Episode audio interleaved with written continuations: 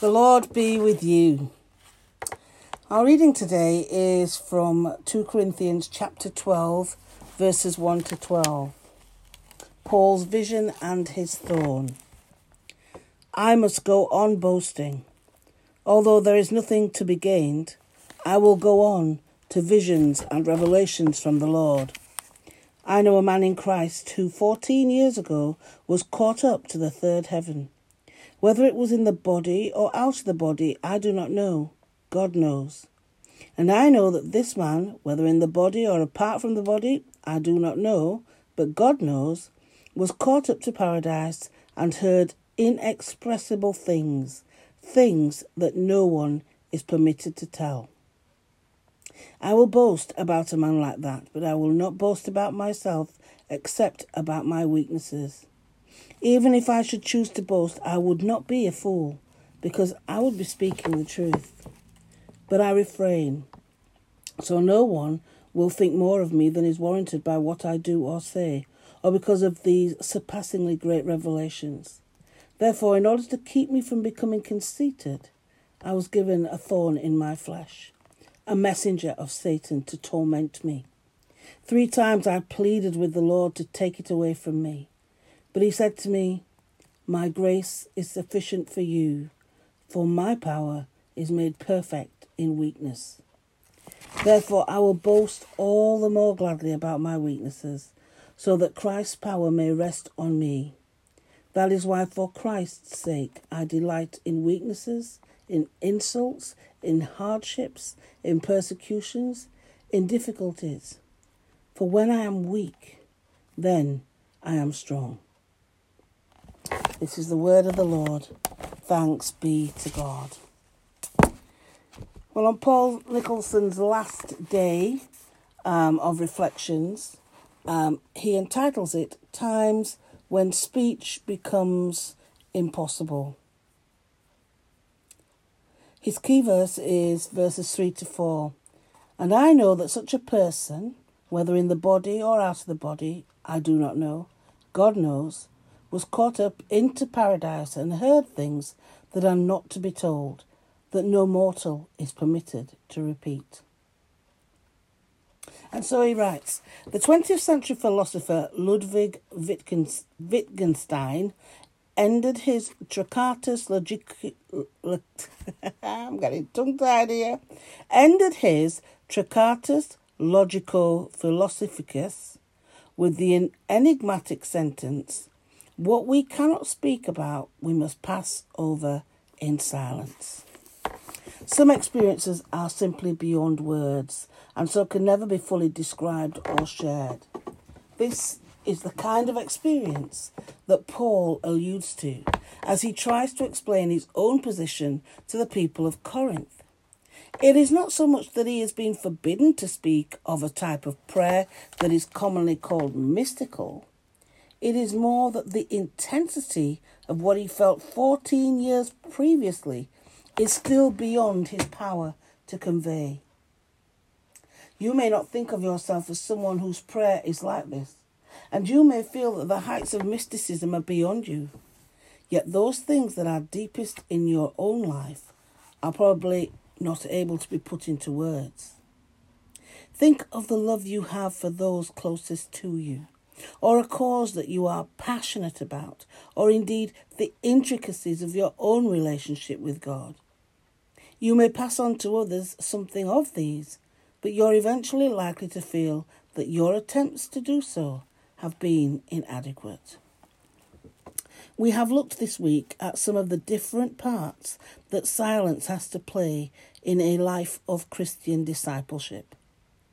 In what can be a busy and noisy run up to Christmas, it can be difficult to find a quiet place and time to meet God. The invitation remains, though, for those who would want the power of Christ to dwell in them.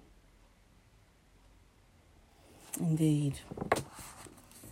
And so his thought for today is he suggests that we recall a time this week when we have enjoyed a moment of silence. He invites us to write a little about this or share the experience with another person. And now for our time into prayer. He suggests that memorial events sometimes start or end with two minutes silence. Let your own prayer include such a timed silence today, simply resting in the awareness of God's presence. So when you come to pray today, um, maybe you might just want to take a couple of moments to come before God. Then have a few moments of silence just to let things settle and to feel God's presence. Help us, Lord, to find those moments in the day when we can tune in with you and hear your word to us and find peace and rest for our souls. Lord, in your mercy, hear our prayer. Today, in our parish prayers, we pray for Reverend Kathy and the congregation of St Paul's Church.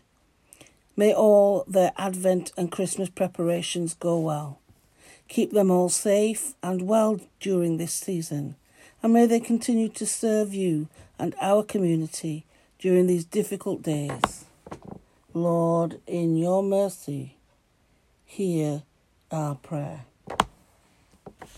Our streets today is Hollis Lane, Hollins Bank, Hollins Bungalows, Hollins Lane, Hollins Mill Lane, Holmes Road, Hope Street, and Horton Towers.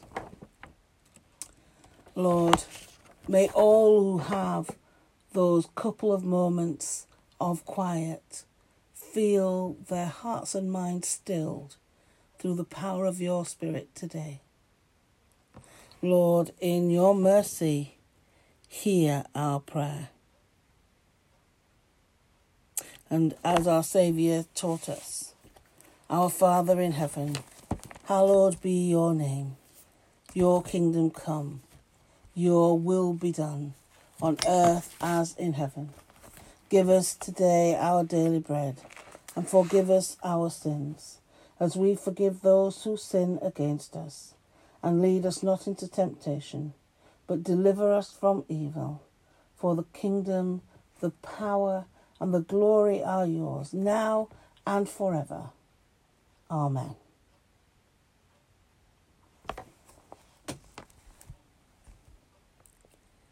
And so now we say the grace. The grace of our Lord Jesus Christ, the love of God, and the fellowship of the Holy Spirit be with us all evermore. Amen.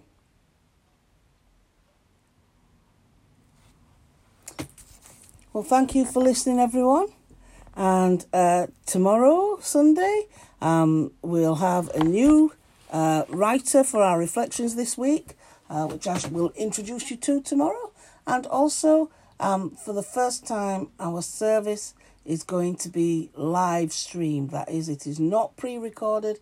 It will be live streamed from 10.30 on Sunday morning. So uh, do tune in. Um, if you usually have the information about it, that information has already gone out with the link. Uh, if not, you can find us on our YouTube page or on Facebook. Um, so I do hope that you uh, will tune in, but do please pray um, that there'll be no technical difficulties and that all will go well, uh, so that uh, the Lord can be worshipped by all. Okay, so until tomorrow, then, everyone. Bye for now.